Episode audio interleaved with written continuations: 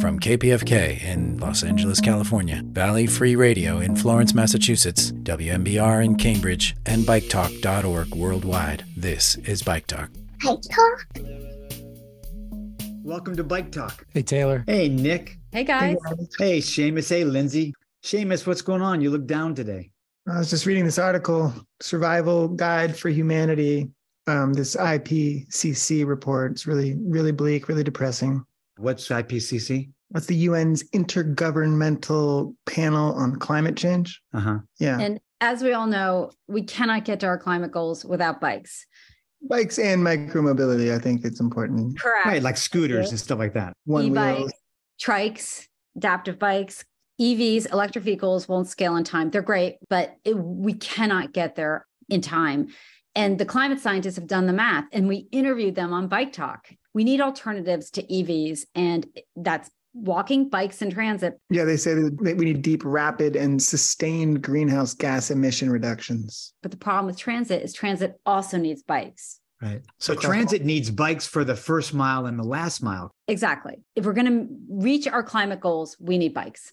Well, we have a great show today. If you're looking for something to read, we have a couple of authors on today who have written wonderful books about biking. On Freedom Road is is one of them, and the other one is uh, by uh, Dr. Marlon Moncrieffe, Desire, Discrimination, and Determination. A lot of our listeners probably know who Major Taylor was. One of the first superstar athletes of the 20th century. But this book is really part memoir and part exploration of the black experience in cycling with the major focus on on the UK, the US and French riders. I think Nick you did that, right? Yeah, I talked to Dr. Moncrieffe about his book. It's a good interview. Here it is. So we have Dr. Marlon Lee Moncrieffe, author of Desire, Discrimination, Determination. What's the book about? It's about cycling, our love for cycling, but told through the lives of Black people, Black champions in the sport, racers, team owners, leisure cyclists, just coming together and telling their stories about their experiences. You were a professional uh, racer? Ah, Oh, well, I wasn't professional racer, but I wrote, rode at elite level. So I didn't get, didn't get paid for my races. I didn't have a team support me. But over here in the, in the UK, you can rise through the ranks. You start as a novice, a fourth cat, third cat, second cat, first cat. And if you get enough points, you can become an elite rider. So you are racing against pros in, in some races. But yeah, I, I started racing in 1994. I started as a time trial racer, race against the clock, race of truth, road racing, and then I found track cycling um, quite late, but I was probably better at track sprinting than I was at um, road racing and time trial. And I was okay at time trialing, you know, you know, you know, won the odd races, you know, around the country and that. But for track sprinting, I've been on national, inter- um, you know, European and world podiums for track sprinting. Do you have like an excerpt or anything, or do you want to tell us parts of this book? The book was really, there, there are lots of critical incidents that made me want to write this book. And being from Britain, being born in London, my parents are from Jamaica, but being born in London and always being into sport and, and, and looking at the way in which Great Britain represents itself across the world in different sports. For cycling, it's always been quite a white representation in the sport. And, uh, you know, I've represented Great Britain at cycling. Uh, I know of, of, of one or two other black cyclists who had as well. But when it came to London 2012 and, and when Great Britain were at the, the height of their forces, if you want, for cycling, it's very much um, an all sort of white experience. And it was sort of the way that I described it in the book was where the celebration of being British through patriotism turned into celebration of ethnic nationalism through whiteness. And that kind of concerned me. So I felt the need to give the narrative of the forgotten, if you want, the marginalized. And that's what the book does. That's what Yeah. the book does, really. And so, do you give examples of other people doing like what you're doing? Yeah, just like looking at the introduction to the book, it's, it's very much a visual book. It's got lots of photographs in it, um, lots of slogans, lots of big quotes from the cyclists. But the visual that I start off with in the book is, in fact, not a British cyclist, it's an American cyclist called Cassius Clay. The reason why I started the book with Cassius Clay was because he became what self-proclaimed the greatest boxer in the world as Muhammad Ali. Not a lot of people know about the reason as to why he became a boxer is because his bicycle was stolen when he was young. from the Louisville hometown fair. And when he complained about that to a policeman, the policeman, you know, was so angry, he said, I'm going to whoop the thief, you know, find the thief, I'm going to whoop him. The policeman said, oh, calm down, young young man, you know, why don't you come and try some boxing? And for every knockout punch he threw after that, that was because of the loss of his beloved bicycle. That's, that's what I talk about, the love of riding a bike through the greatest boxer. But also, I start with Muhammad Ali because of his voice in championing black people in that respect. And, and as, as I said earlier, the, the critical moment for me was seeing London 2012, where, you know, being from Britain, I grew up in a multicultural environment, black and white people, you know, white friends, black friends, you know, that's what I grew up. But my love for cycling was, was only being celebrated by white athletes. And so I felt the need to champion the black voices in a similar way to what Muhammad Ali was doing through his sport as well. So I started the book with the introduction called I'm the Greatest. You know, that's what he always used to say. But I tell the story of him becoming a champion boxer through the loss of his beloved bicycle. So yeah, that's how the book starts. From then we sort of introduce the cyclists and they they start to tell their stories in terms of how they got into the sport. And we follow their stories throughout the book. Well, that's a strong start. I didn't know that story. Okay, you know, not a lot of people. I mean, I didn't know the story until I was um, actually doing the research around the book. As soon as I learned that, so I thought, yes, yes, I'm going to hold that because that has to be the introduction to this book. It must be, particularly as this book came out just after the Black Lives Matters um, anti-racism protests across the UK, across the USA. Was apt that someone like Muhammad Ali, Cassius Clay would start this book not as a boxer, as a cyclist. Muhammad Ali is not a boxer. He's a boxer by default. He's a cyclist. His bike was stolen. I like that. It's sort of like an academic theory. I mean, I don't think he ever mentioned his, you know, in his interviews, he ever mentioned his um, bike being stolen as to why he's the greatest. But you could argue things happen in life, don't they? You know, these moments happen that change your life. And and, and that's what it was. That, that, that is the seminal moment. Who else is in the book? Well, the book consists of 15 chapters. And I had a lot of fun writing the book. I mentioned that this was my first sort of non-academic book, although there was a lot, a lot of academic framework in terms of researching the work because it comes from me doing lots of public exhibitions about these stories. But 15 chapters. The first chapter is called Breaking the Chain. And you can read a lot, a lot into that in, terms of, you know, the historical experiences of the Black diaspora from Africa, breaking the chain. But the reason why I've given chapter one that particular name is because I, I begin by talking about some of the sort of seminal known black champions in the sport, such as Major Taylor, of course, you know, the USA world champion in 1899, Kitty Knox. I talk about how they were a bit like black squares fitting into white circles. I mean, it's a geometric calculation that cannot be done, but these black cyclists were able to fit into the white circles of the sport and, and to excel. I mean, of course, there was lots of desire from them to sort of you know, they loved the sport, but there was also a lot of discrimination um, that they faced. But they were determined just to be who they wanted to be in the sport through their love of cycling. So, hence the name of the book, Desire, Discrimination, Determination. So, the book really looks at these early stories of stepping into these white circles of the sport and aims to look for congruency in these stories 120 years ago to the current day through the stories of some of the, the athletes that I worked with. So, yeah, they, they were kind of breaking the chain. You know, if you ride the bike hard enough, and if you're powerful enough, you might break the chain. Hopefully, you won't fall off and smash your head in. But there's a lot of analogies to life in general, to history, to cycling. Major Taylor, Kitty Knox, Abdul Kader Zaaf, who was one of the first Africans to ride in the Tour de France. Jermaine Bronze in, in this as well. He was from Martinique. He raced around the same time, time as Major Taylor. I speak about some of the seminal South African cyclists who rode in the Rapport Tours of the um, 1970. So when there was uh, the apartheid regime in South Africa and, and, South Africa were banned from racing the bikes internationally, the rebel Europeans would go over and race. And to make up the numbers in South Africa, they invited black riders to race against the Europeans. And in fact, some of these black riders who would never get a chance before were, were beating some of these white professionals from Europe, but we don't know the stories. I give a sense of those stories that, that do exist of these phenomenal um, black cycling champions. So yeah, it's just a case of like uncovering the histories of black champions in the sport, and the book sort of opens up by, by giving a sense of that. This is Bike Talk. I'm Nick Richert, and this is my interview about black champions in biking with Dr. Marlon Moncrieffe. Is it sort of a series of biographies? you could call it that. It, the way that I've described it to um, to folk is, is a bit like me um, having some money and thinking, right, I'm gonna have a massive dinner party. I'm, I'm gonna invite all my friends in cycling, all my, you know, the guys that I know, black guys who've done cycling who haven't really been spoken about. Come to dinner. We're going to have a nice meal, lots of drink. We're just going to share our stories. You know, how do we get into the sport? Who are our idols? You know, what were the highs and lows? What, you know, what was the good, the bad, and the ugly? So yeah, we just sort of you know, what I do is is kind of like I tell my story. So it's very much an auto ethnographic approach. Auto me, ethno, um, um, the cultural group, and, and, and graphic, graphic, the study of that. I tell my story, but then I ask the next person to tell their story in relation to mine, and then they'll tell the story. Then I bring in the next person's story in relation to that, and so on.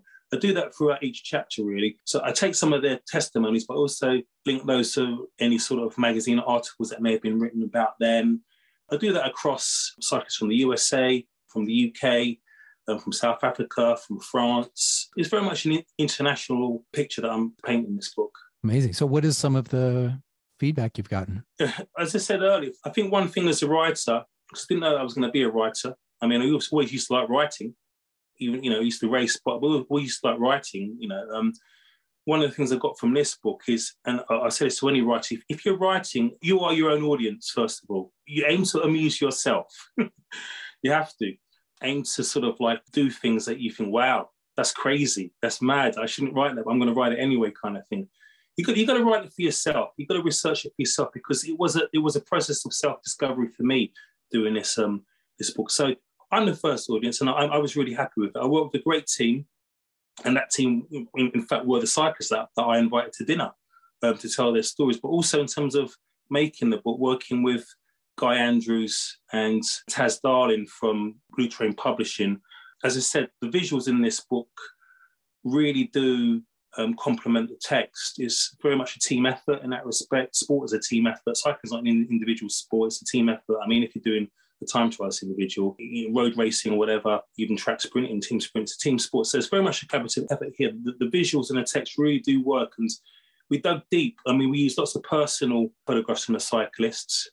We approached lots of pro photographers as well to help with, with making the book. And the feedback was great. It won the Sunday Times Cycling Book of the Year uh, for 2022. And that's it got shortlisted for the William Hill Sports Book of the Year. So that's looking at um, all different sports. So that's like being nominated for an Oscar, if you want, in, in mm-hmm. sports writing. Whilst with the Sunday Times Cycle Book yeah, that's a bit like we're winning a BAFTA, yeah, which is good. You know, you know, I didn't write the book for an award, but this is it went down that particular route, so it got a lot of good reception, and yeah, I still got asked to do podcasts with people like yourself and you know so yeah it was lovely doing it it sounds like something for when people come over to have out well people have been really nice i mean a guy called Feargal McKay um, irish um, he used to be a former racer, so he knows the sport. It's in his blood.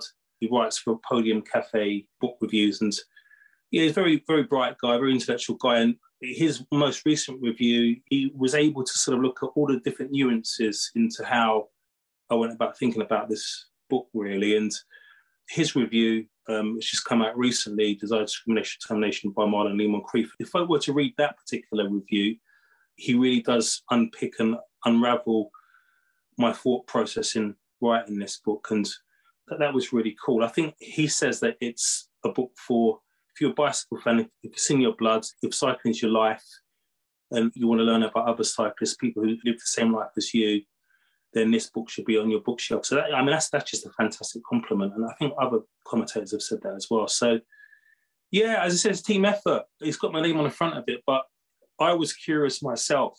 I was on a journey to learn from myself. It wasn't really out of ego. It was I wanted to know myself. I wanted to present other people's lives as well. And, and so I was able to come to the USA to do a bit of a book tour as well. It, because it came out of Rapha, I kind of pushed to come to New York. I'd never been to New York before.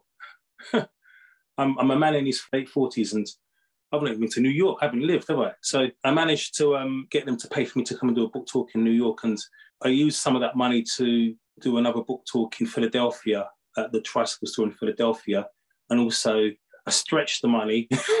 right, I didn't have any money in my pocket at the end, but I stretched that to go to do another book talk in Charlotte, um, a club called Bank City Cycling Club, quite a new club. We're doing a bike ride as well. So I kind of like created my own sort of like um, road show across the USA. I've never been to the USA before. And so I got the opportunity to share the book with the Black cycling community in the USA because this book, it's not just made to tell. you've got guys like Justin Williams, who gives his story, Nelson Vails gives his story, um, Rahsaan Bahati gives his story. You know, so I've got the great um, Black American cyclists, you know, those USA national champions who given me their story from getting into the sport, youth and junior riders to, to being what they are now. There's a lot of American ownership in this book. And so to go to the USA for the first time to share the book, I went back again to Miami to look at the cycling scene down there to do a book talk. And then I, I went to Atlanta, Georgia to the One Love Century ride, which is a massive four days of, of cycling run by the Metro Atlanta Cycling Club. I, I was a sort of special guest. And it was just an amazing event. I've never been to an event like that. Guys from all over the USA with the Major Taylor kits, Jesus Christ of the Black cycling community, Major Taylor. You know, this book has enabled me with my own energy to sort of bring it to different audiences. And at the moment now, I've been sharing it with audiences on the African continent. I've been to South Africa to share the book. I've been to Rwanda where the World Championship's going to be held in 2025 to share the book as well. I talk a lot, don't I? There's a lot to talk about. This is for you the dinner party, which didn't end really. The dinner party started before the book because the actual academic research triggered the book where I knew that I wanted to do some investigations about you know these stories that hadn't been told as a collective and and so I got some funding won some funding was denied first but then I said like, I should want so I wrote for it again and eventually I won it and it's only a small amount of money but that enabled me to put together some public exhibitions so a bit like the roadshows that I did in the USA before that and before the book, I created a public exhibition in Brighton. This is where I work. I work at, the University of Brighton in the UK, which is on the south coast of England. So yeah, I had my first public exhibition at the Grand Parade Galleries, and um, that got quite a bit of attention from the press, from the BBC, from the national body British Cycling. And that exhibition showcased about 10 of the Black British champions as a collective told their stories. So people could come into the exhibition, look at some photographs, look at some medals, jerseys, and read their stories. And then I, I took that exhibition across the UK on, on a roadshow um, to Herne Hill Velodrome, to the World Championships in Yorkshire in 2019, wasn't it? Again, it got a lot of attention from the BBC. I did some stuff for the BBC. It obviously um, grabbed a lot of people's attention. And then, as I said, when the Black Lives Matters anti-racism protests occurred, I guess that added a bit more weight to a consciousness about black people of the diaspora living in the Western world and, and looking at oppression, discrimination in different areas of life. It came at the right moment for me to, to share the work, really. So yeah, the dinner party kind of was, I guess, amongst the British cyclists. And then when I was asked to sort of write the book, because originally it was going to be a book for children. I wanted to write a book for children, yeah. Really? You know, um, I used to do teaching in schools as well, so it could be a nice book for children. I think Rapha asked me to write it because of their associations with Justin Williams and Legion as well. And so, yeah, it's a case of me reaching out to the USA guys to ask for their stories and explaining that I was doing this book in combination with the British guys and reaching out to people like Greg Baugé in France. I kind of know Greg Baugé a bit. And um, to women like Mary Devine. She's a current elite world champion 500 meters. She'll, she'll probably, she's going to be a big face at the 2024 Olympics. Um, reached out to Nicholas Dlamini in South Africa, did a bit more research around it. So yeah, the book enabled me to reach out from the UK hub to riders from across the world to give it that international feel, really. Um, so yeah, the dinner party was there before the book, more of an international dinner party during the writing of the book, and I'm dining out on it now. Mm-hmm. I got to get this book. It's Desire, Discrimination, Determination, Black yeah. Champions in Cycling mm. by Dr. Marlon Lee Moncrieffe, Rapha Editions. What I was lucky about with doing it with um, Blue Train as well is, is that Guy Andrews and, and Taz, I think they saw that it would be quite a nice book. I think Taz was really happy with, with how it was going. And where it comes to producing a manuscript, you produce it, and then when it goes to the editors, you know, that's when the sort of swearing conversations start to occur in terms of what stays in and what and what gets cut. so there were a couple of swearing conversations between myself and Guy about what stays and what gets cut. And I think I won most of those swearing conversations. You call them swearing conversations? Is that the yeah, term? Well, no, that's that's my term. because there's a lot of passion. There was a lot of passion in terms of wait a minute, you know, that's got up. stay in the book because that's the heart of the book. You can't rip the heart of the book out and have this book. You know, chapter one, breaking the chain. Chapter two, how did you get into it? Chapter three, what the fucking hell are you doing here with us? So that stayed in. chapter four, let your legs do the talking. Chapter five, I just beat the rest of them out of sight you know, chapter four and five are basically quotes from what some of the cyclists told me that their coaches told them. My coach told me, you know, you got to let your legs do the talking. It's a common term in racing side. Don't listen to anybody else. You Let your legs do the talking, man. Just beat the rest of them out of sight. That was Maurice Burton talking about him winning this first nationals. Boycott of the black presence. So what's really nice about this book as well is that the focus isn't just on road and track cycling or road and leisure cycling because it's not just about races. You've got some voices of leisure cyclists in this book as well. Okay, it's at the centre it's about the racing cyclists, guys become racing cyclists. But chapter six is very much um, it's a deep snapshot of black BMX champions from the UK and from the USA because like my exhibitions included BMX champions such as Dwayne Llewellyn, who was three times European champion, Trey White, Charlie Reynolds. We do pick up on some of the USA black champions such as Tommy Brackens, Anthony Sewell, you know, these guys, because the um, UK scene was almost like it became the epicenter of BMX in the mid 1980s. A lot of the um, Americans would come and race over in the UK during the 80s. So guys like you know, guys that I've just mentioned sort of try and win win some of the races here. So for example, Tommy Brackens became the world champion in the UK. I think it was in 1985, wasn't it? That particular world championship in 1985. Out of the eight finalists, I think four or five of them were black and I think you know you wouldn't get that in many other disciplines of the sport. You wouldn't you know you wouldn't get it in track cycling apart from sprint maybe. You wouldn't get it in road racing. So shows you that BMX is an accessible entry for black people in the sport, not just in the UK but in the USA as well. So that chapter there, we've got the black presence, speaks about how there was a rider called Gary Llewellyn who was basically dominant rider. He was younger rider as well than most of the white sort of professionals, but he, he used to beat white professionals day in day out. And because he was given the opportunity to ride in those world championships, they decided to withdraw their entries. They boycotted the race. So that's where that title comes from. That they were boycotting the black presence in that respect. So you, you, learn a bit more about that. And at one point, it was disputed by some of the um, UK cyclists when the book came out, and they were they were screaming a little bit about it. But I think they've the, dummies have been put back in their mouths now, so that's cool. And so the Dark Destroyer that's just an analogy of something that happened to me. You know, I was called the Dark Destroyer by some of my teammates because I used to win the races, or you know, why are you why are you giving me that particular term? That's you know, it was really funny that they were they were calling me the Dark Destroyer because there was a boxer called Nigel Benn who was UK boxer, and that that was his nickname, and I think that was the only reference that they could give to me because I was a black man. You know, oh, oh we know another black man. He's a boxer called Nigel Benn, the mm-hmm. Dark Destroyer. These chapters really sort of go deep down into the consciousness of the cyclists or the context As I said earlier that, about those spurring conversations, at the heart of this book, every book you write, if you're going to be a writer, you know, you might write 10 chapters, 12 chapters, 15 chapters, but for the books that I've written, there's always one significant chapter that's almost like the catalyst. That was a critical moment for me. So the chapter called The Velodrome of Whiteness, I call it The Velodrome of Whiteness. That's me reflecting on that particular moment of seeing Great Britain jubilation of their cyclists, you know, all white cyclists. For me, it was like a velodrome of whiteness. Yeah, I'm from Great Britain. I'm, I'm a patriot you know, if I were to go to war tomorrow, I'd have to fight for Great Britain. Well, that's what would happen. But this representation of Great Britain wasn't the multicultural representation that I grew up in. So I was kind of questioning that.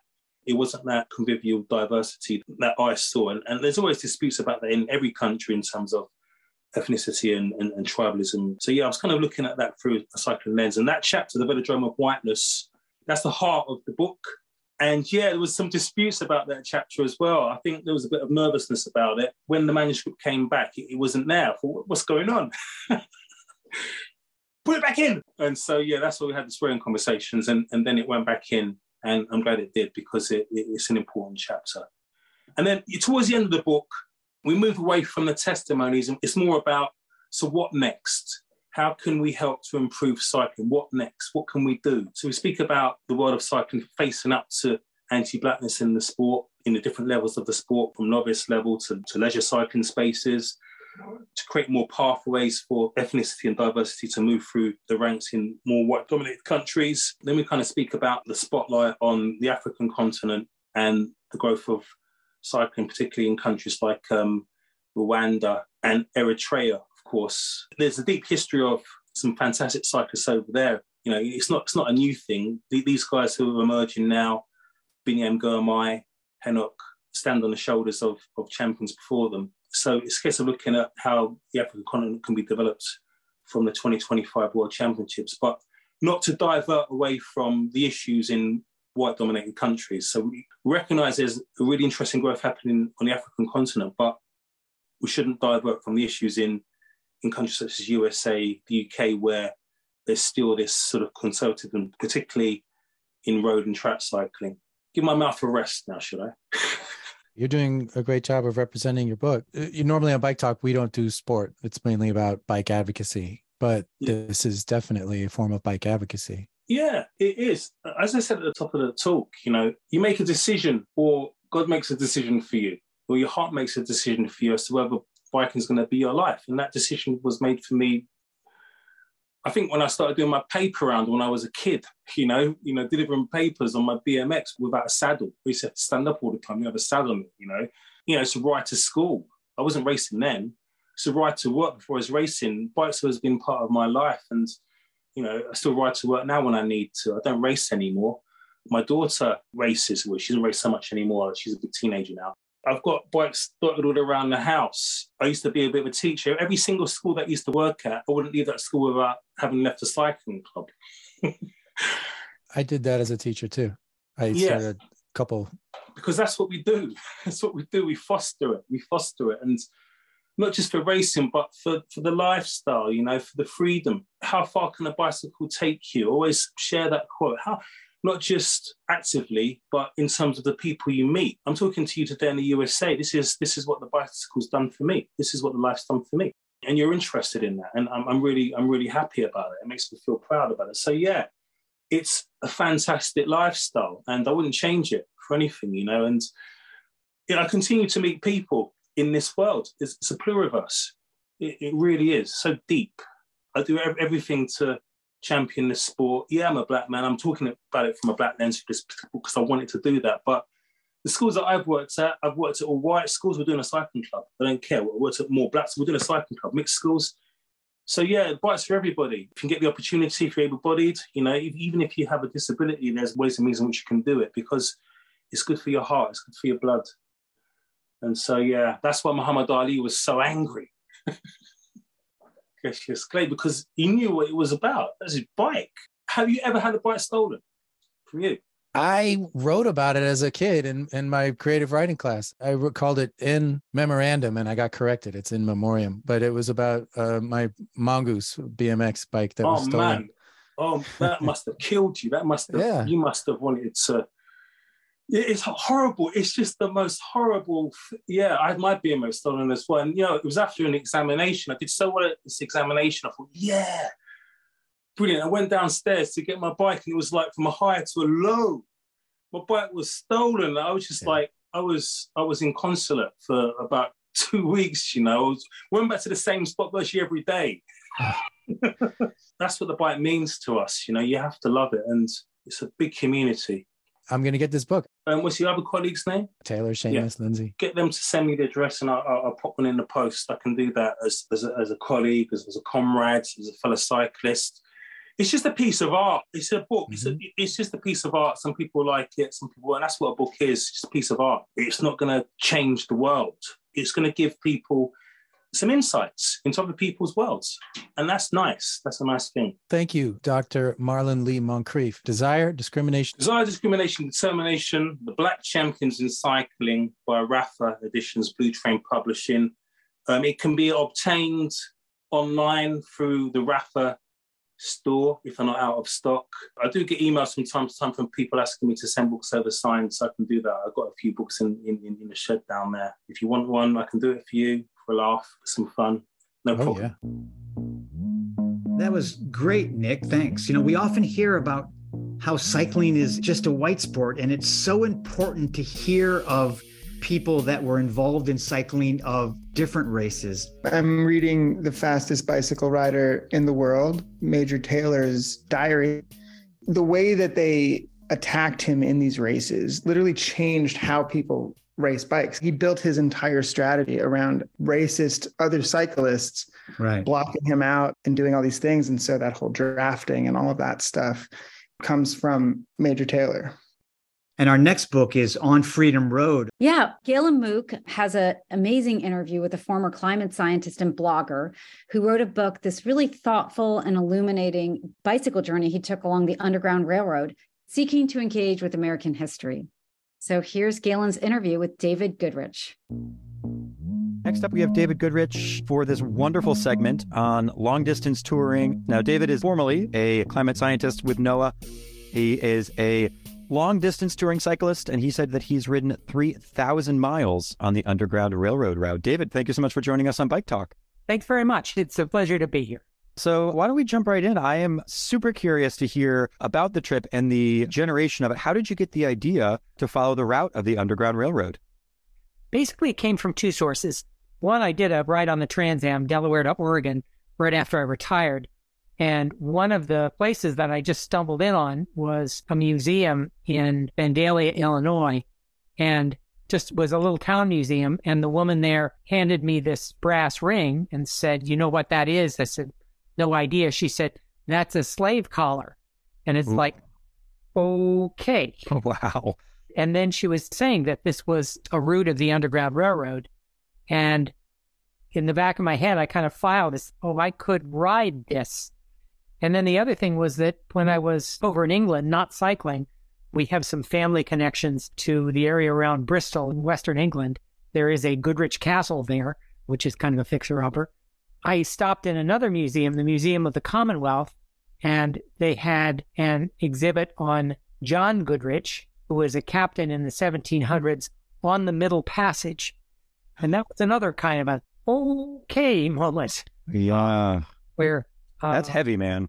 Yeah, we all like to think, oh, our ancestors must have been nobly helping people along on the Underground Railroad. And sometimes it doesn't quite work out that way. Yeah, that's fascinating and kind of the existential grappling with our own societal past. You have a great blog. It's called crazyguyonabike.com. And you've basically got your trials and your stories and your photos up on here. It's wonderful. And I recommend all of our listeners to go check it out. Let's talk a little bit about bike touring because this is not your only trip, right? You've done across the country, you've kind of done thematic rides. I wonder if you could talk a little bit about your experiences just out on the roads, carrying all your gear and living life on the road. It's actually kind of fun.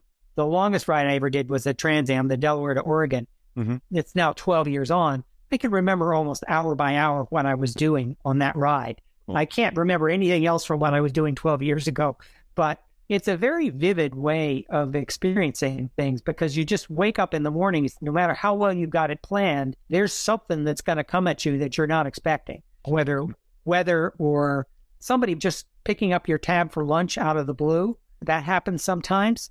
For me, my particular logistics or routine was I try to ride about 60 miles a day. That's a good haul. It's a good haul, but it also gives you time to stop. I kind of coded for myself as I have a job that I only have to work five hours a day, 12 miles an hour, that's 60 miles. And you've got time to explore the land a little bit, to, to see mm-hmm. things along the way, to talk to people. And especially when you're riding solo, you're approachable. People talk to you. I mean, you have the slowest getaway car imaginable if you need to get out. Yeah. Yeah. So people are not exactly threatened by you. And in some ways, they sort of think, oh, you poor guy. But it's not like that. It's just you really can experience things. I used to work on ships for NOAA for a living, for National Oceanic and Atmospheric Administration. And one of the big things is coming in from at sea. Your first landfall is typically a lighthouse coming up from the horizon, from the curve of the earth. And when you're out on the Great Plains, it's the same kind of thing, except you're kind of beat up. You've been in the wind. You're looking forward to that next town, and the towns are kind of spread out a little bit. And the first thing you'll see of the new town is the water tank coming up above the horizon. Okay, almost here. A sign of civilization out there. Yeah. A little bit, yeah. Yeah. Well, I want to dive a little bit into your history with NOAA because as a climate scientist, how does that play into the way that you experience the landscape? I can see some things kind of from my own climate background that resonate with me. For example, when I was running across and in my mental bulletin board was the Rockies, And I thought, okay, I'm all acclimatized. And I went into the Rockies in back of Fort Collins, Colorado. So it's about a mile vertical climb. I did it in two days. And I was pretty beat by the time I summited, except I started looking around and the hillsides are gray. You have forests and forests and forests, and they're all dead. And this is the mountain pine beetle. Mm. The mountain pine beetle's been around for a while, but as the winters have gotten shorter in the high altitude, the bugs basically can get two generations during the course of the non cold season. And trees have not evolved to fight that. And so you see big, big stretches up and down the Rockies of dead and dying trees. And that's all climate change. That's all the winters are shorter. You don't get the 20, 30 below winters that you did before. Not to mention the fires. I got stuck dodging a few fires out west during some of the rides, and the fires have gotten distinctly larger and more frequent out west. And that's another piece of climate change. Right. On an existential and a philosophical level, how does it feel to both study it and then also experience in such a firsthand account and kind of see the visceral examples? Well, but I used to do it NOAA, and also worked for the UN running this global climate observing system, and you're hmm. sort of at a distance from it. You're dealing with observing systems and the data and satellite images. Yep. It's a whole different thing to just stumble on it and say, okay, this is what we were looking at and it hmm. gets you a little bit more in the pit of your stomach. There's a place on Delaware Bay where I rode to where you can see a barrier island that basically has disintegrated over the mm-hmm. course of the last 20 years with sea level rise. And you can see foundations of old beach houses in the water. So I study a lot of jagged lines of records from tide gauges, from sea level gauges. Seeing foundations in the water makes it a little bit different. Yeah, that's fascinating, but also kind of heartbreaking at the same time. And I appreciate that we started off this conversation with you kind of digging into the social, historical side of these bike tours and then seeing kind of the ecological side of the bike tours. What I also appreciate about your work is that you are extolling the benefits of bicycling and whatever angle that folks want to kind of experience the world. And biking really brings that to reality at, like you say, a 12 mile an hour pace. You can really experience life in its fullest. Yeah, I have a number of friends that I tour with, and they all say it's just like I think I'm most alive when I'm on tour. Now, hmm. you're also getting beat around a little bit from time to time. That's how you know you're alive, right? Yeah, that's, that's probably true. We're kind of riding in almost every condition. I don't think I've ever ridden in snow, and I don't like to ride in electrical storms. Wise decisions, yeah. You've written a couple books about this too, huh? Yes, I've got actually a couple over my shoulder. The latest one I have is called On Freedom Road, which is about the Underground Railroad bike tours. And then the first book I wrote is this one called A Hole in the Wind. I got the title of that from riding across Kansas going east to west, sort of the wind direction. And that what I was looking for every day was trying to find a hole in the wind where I could manage to make it that particular next day through. Yeah, I've found something similar when I do my long distance touring of having a mantra that you can just kind of keep running in the back of your mind to keep you focused and keep you riding. And that's a good one. I think I'm going to steal that one from you. So, just to close out, I'm curious if you have any tips on long distance touring that you want to share with our listeners. I'd say get good waterproof gear. I mean, Gore-Tex is actually pretty nice. And also make sure your bags, the panniers are good and waterproof, especially if you're camping you really don't want to pull in after a day in the rain and then discover, oh, my sleeping bag's soaked. Mm-hmm. That's not very fun. Although I'll have to say, I spend a lot more time in hotels now than I used to. But my friend Rick that I ride with says, after one particular memorable experience in Iuka, Mississippi, he said, I don't mean to criticize your standards. I just haven't been able to detect any. Be good buddy. you know. Yeah, that's good. No, waterproofing is absolutely key as well. I would put that as the number one. I always like to say, because I ride in the rain when I have to, and you know, if your gear is 95% waterproof, you're going to get 100% wet. Yeah. Yep. Indeed. What kind of cycling do you do? Great question. I do all sorts. So I do the day to day. I live in Allston, and my daily commute around Boston area typically has it quicker and faster by bike and cheaper. So that's when I go to the office, regardless of the weather. I'm usually a 10 mile a day rider just to do my daily commute. Once or twice a year, we will do some long distance touring. Me and my partner are pretty well traveled together. Last year, we went up to Cape Breton in Nova Scotia and did the Cabot Trail.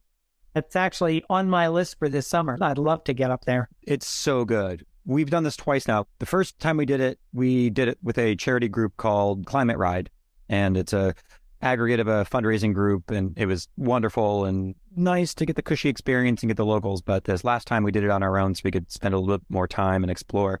Highly recommend doing it in October because the foliage is just off the charts. My only concern is you want to make sure that you're doing it still in the on season because when they hit the off season, everything shuts down. And I mean, every restaurant, every hotel closes up right after Indigenous Peoples Day weekend, essentially. So try to do it in early October if you get the chance. It's basically a national park for the whole 300 mile loop. Highly recommend that. And I've done the Blue Ridge Parkway, which is great. Had to turn around because there was still a mudslide that had taken out a part of the road and there was no way around it except to go on the highway. So I was like, well, you know what? I'll just turn around and take the Shenandoah Valley back up.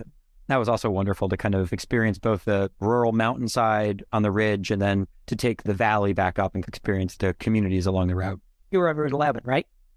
And dodged around a bit. I'm actually from Northern Virginia, so I had some friends and had some connections down there in Western Virginia. So that was a good one. And around Massachusetts, I work statewide with Mass Bike, so always try to do a couple of rides. First year of COVID, we took the train out to Wachusett by Fitchburg and then did a loop around the Quabbin Reservoir, stopped to a bunch of in the Connecticut River Valley, and then kind of ended up back in Worcester and then took a train back in. Not too bad. It was a four day trip. It was camping, and this was back in the pre vax days, so everything had to be outdoors. Even filling water bottles became a challenge because hotels wouldn't let us in and restaurants wouldn't fill our bottles. And so finding amenities always became a little bit of a challenge out there. And then there's East Coast Greenway, which I'm sure you're familiar with. It's the route that goes basically from Calais, Maine at the tip by Canada all the way down to Key West, Florida. It has a great cut through in Massachusetts. So I like to pick and choose two or three or four day trips following along the East Coast Greenway because that's already been routed and it's generally pleasant and takes you to some of the most bucolic and beautiful little spots in Massachusetts. Mm-hmm. My daughter graduated from Dartmouth now some years back, and mm-hmm. it was a project right up to her graduation from here in Maryland. And I remember the stretch of the one piece from Williamstown up into Vermont. I think we went past Mount Snow. I went yep. Back calculated. I think I did more vertical on that one day than any place else I'd been. It was just crazy. They had a stretch right by Mount Snow. Was midsummer or June, and they were repaving the road. And there was just this stink of asphalt. It was to a single lane. My friend and I were climbing up there to where the cars that were stopped to go the other way gave us applause as we came up. yeah, I think we deserve that. It's, oh, it's true. I find, and you've probably experienced this biking across country, is that the hills in the east, just the grade of the road is so much steeper than the standards that were built later on further out west. And I find exactly the same. The toughest routes are the Berkshires, the Green Mountains, ostensibly low level mountains compared to going from the Front Range and Fort Collins to the Divide. But just there's no way around. They just built the road basically straight, and that meant straight up at some places in western Pennsylvania. There's a C&O Canal out from D.C. to Cumberland, Maryland, and then from Cumberland to Pittsburgh, there's the hmm. Great Allegheny Passage, which is all very nice and perfectly graded because it was an old rail trail. Mm-hmm. But when I went got off of that and went west on the roads, it was exactly as you described. It was like a thousand feet up, a thousand feet down, repeat four times during the course of the day. And those were the nastiest hills in the country. Yep. No, I hear you. My limit's at about 4,000 feet of climbing in a day. Yeah. When I hit that, I'm like, yeah, I'm done. I've only done 30 miles today, but that's enough. There is a woman that I've ridden with quite a bit who actually joined me on the Harriet Tubman part of this. Her name's Lynn Salvo. She's from the DC area here. She lives in McLean. Mm-hmm. She's got the Guinness records for the oldest woman to ride across the U.S. and also across Canada. And I think she's just getting bored this summer. So she's going to ride across again on Northern Tier. And I'm going to join her going across the Adirondacks, Greens, and Whites, kind of the last part of her ride. And so we've described this as that we will be the over the hill gang. We're both over 70. it's good to have a bit of humor, but it's also good to have some cheerleaders. So I appreciate that you're going to be there for moral support as well. Well, David, it's been a real pleasure to learn about your trips and hear about some of your personal experiences and the reasons as to why you go and explore on two wheels. This has been a lovely chat. And Galen, it's very good to be in touch with somebody from Cambridge, Massachusetts, one of my favorite places. That's right. We are broadcasting out of MIT and then also out in Western Mass and in LA as well. So for folks who are out there, if you're in LA and you want to bike out to Cambridge, we're here for you. Some long distance touring is well encouraged. Well, thanks. David Goodrich, who has written two wonderful books about riding the Underground Railroad, actually, three books, isn't it? And has a wonderful blog called crazyguyonabike.com. You can check him out. And David, thanks so much for joining us here on Bike Talk. Thanks very much, Galen. Appreciate it. When I first moved to LA, I drove a car for Project Angel Food, delivering meals to homebound people. But now in Toronto, they're doing that by bike. Yeah, we're going to hear from Bike Talk's Toronto correspondent, Madeleine Bonsma Fisher. She's interviewing John Gruber Benaich of Toronto's Bike Brigade.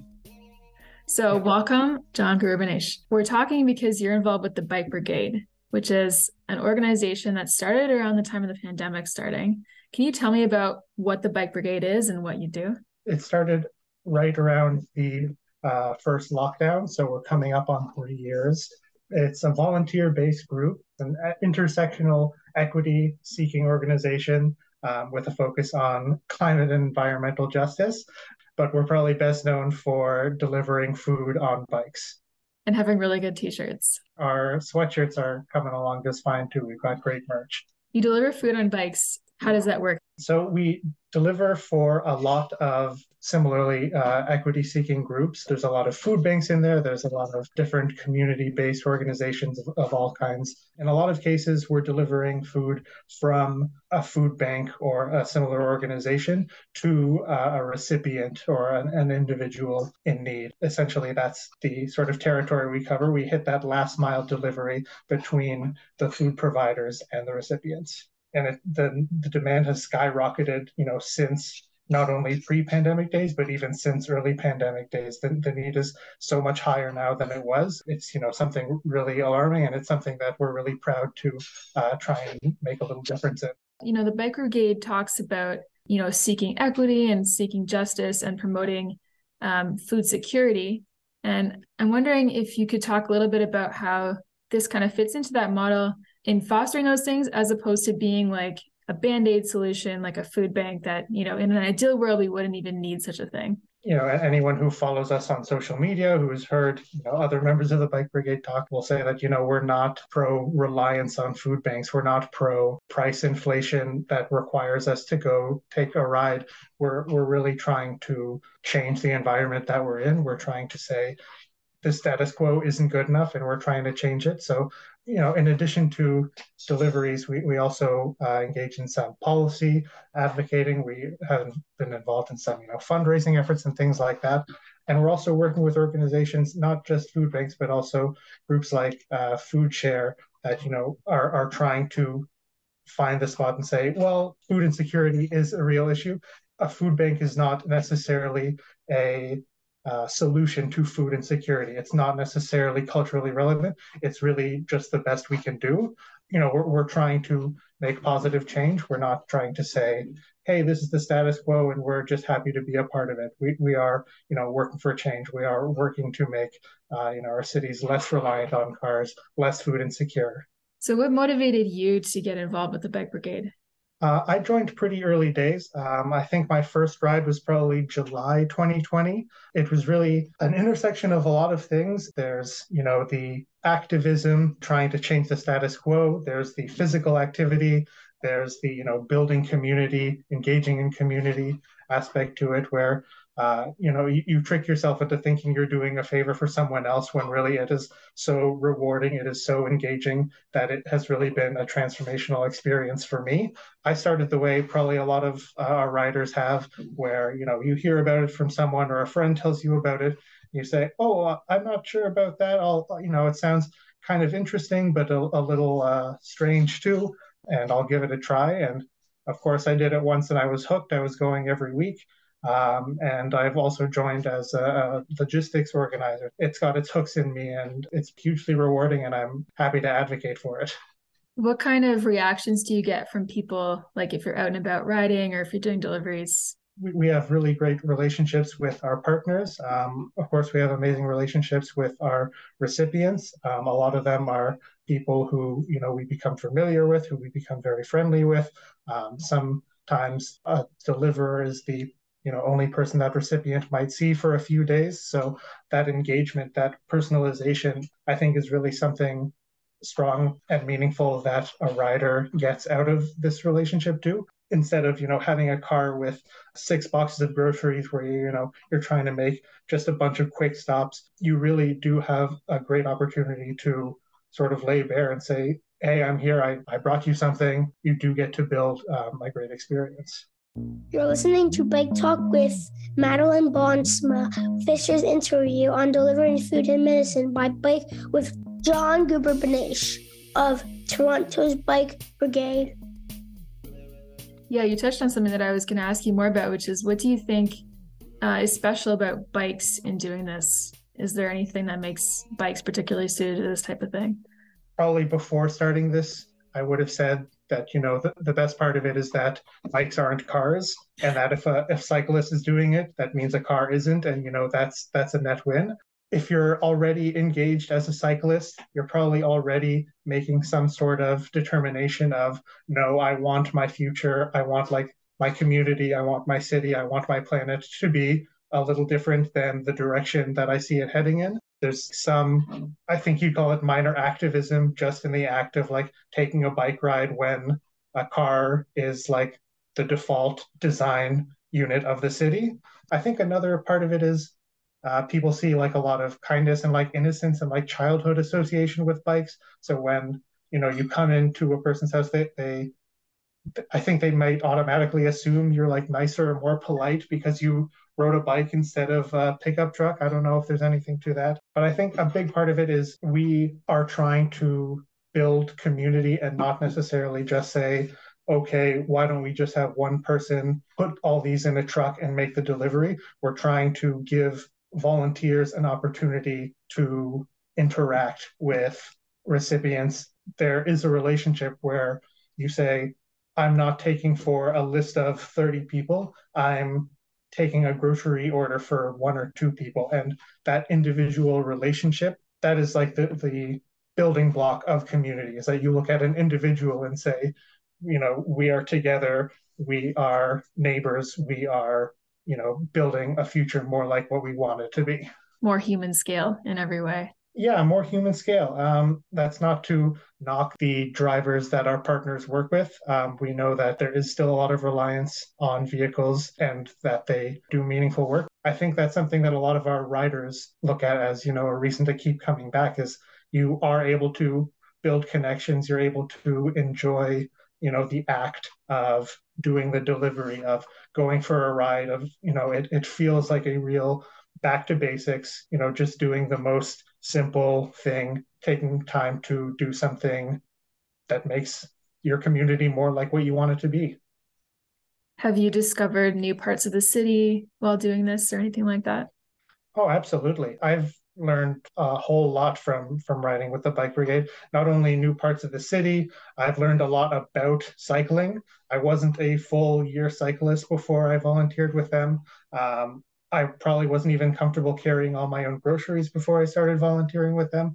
I didn't know how to apply bike grease or anything like that. So the Bike Brigade offers a lot of resources to make people more comfortable in sort of every aspect of the delivery, whether it's, you know, learning about the organizations we work with, learning about bikes, learning about bike safety and your rights and, and everything like that. There are so many resources that we're given and that we, you know, create for each other that it's an organization that sort of tries to foster the community that it's sort of built, where it's trying to say, well, if you're you know if you're wanting to do this let's make it easier for you let's make it you know a more comfortable safer experience we're we're not trying to recruit people to put more weight on their back than they're comfortable with we're not trying to send people to neighborhoods that they don't want to go to we're really trying to say hey you know if you want to join us, we want to make it as low barrier as possible. We want to make it as easy and as rewarding as possible. Do you ride through the winter now? Do you carry groceries on your bike? Like, did that translate to changes in your your regular life? Yeah, it, it absolutely has. Um, I ride all year. I ride to areas where I might not have previously. Um, I ride safer than I did before. Um, not necessarily slower, um, but safer more generally. Um, I ride, you know, in a lot more control with better gear, with a much better understanding of uh, not only the law but of you know driver behaviors and things like that. Um, and I've just become myself more reliant on my bike as you know a primary means of transport as the primary thing i use to carry things from one space to another. It's really given me uh, a lot personally just the the things that i've done you know as a volunteer have given me a lot personally. Can you tell me about a moment of bike joy that you've experienced i did a, a challenging delivery a couple weeks ago where i was i had a trailer behind me and i was carrying something heavy and i went up a hill. For anyone familiar with Toronto, I was going up from the water towards uh, St. Clair. When you're in a challenging situation like that, sometimes you're, you know, you're so directly focused on, you know, one breath, left foot, right foot, of, you know, just making it happen. But when you realize that at the end of it, especially as a fixed gear cyclist, you know, being able to ride something challenging and then reap the rewards of going downhill afterwards, I think that's a, a simple moment of bike joy. I love that is there anything else that you want to talk about about the bike brigade or about biking that you feel like we haven't covered? Um, I'd love to talk to you about the bike brigade for many, many hours. It's, it's you know a, a great uh, experience that that I've had. Um, if I can, I'd like to just shout out. You know, we've accomplished an incredible amount in three years. Our riders have just between their pickup and delivery spot ridden over 82,000 kilometers. We have almost 750 unique people who have delivered at one point or another. Uh, we're going to come up on 30,000 delivered units, whether that's meals, groceries, fridges filled, anything like that. Um, and we're you know always looking to reach new cyclists. We're looking to support anyone in need. And if you're you know interested in supporting us if you're interested in supporting our partners um, in any way we're always listening. We're always here uh, bikebrigade.ca or bike brigade the bike brigade on twitter instagram. Uh, we'd love to hear from you. Awesome and that was Bike Talk. If you have a story, a tip, or a topic, head over to biketalk.org and send us a message. Talk again next week. Oh, get that car out of my way. I want to ride my bike today. It keeps me fit, gets me there. I won't go stinking off the air. Leave behind the daily grind. Let your mind unwind. Live its life, pretend to life. Better get yourself a bike.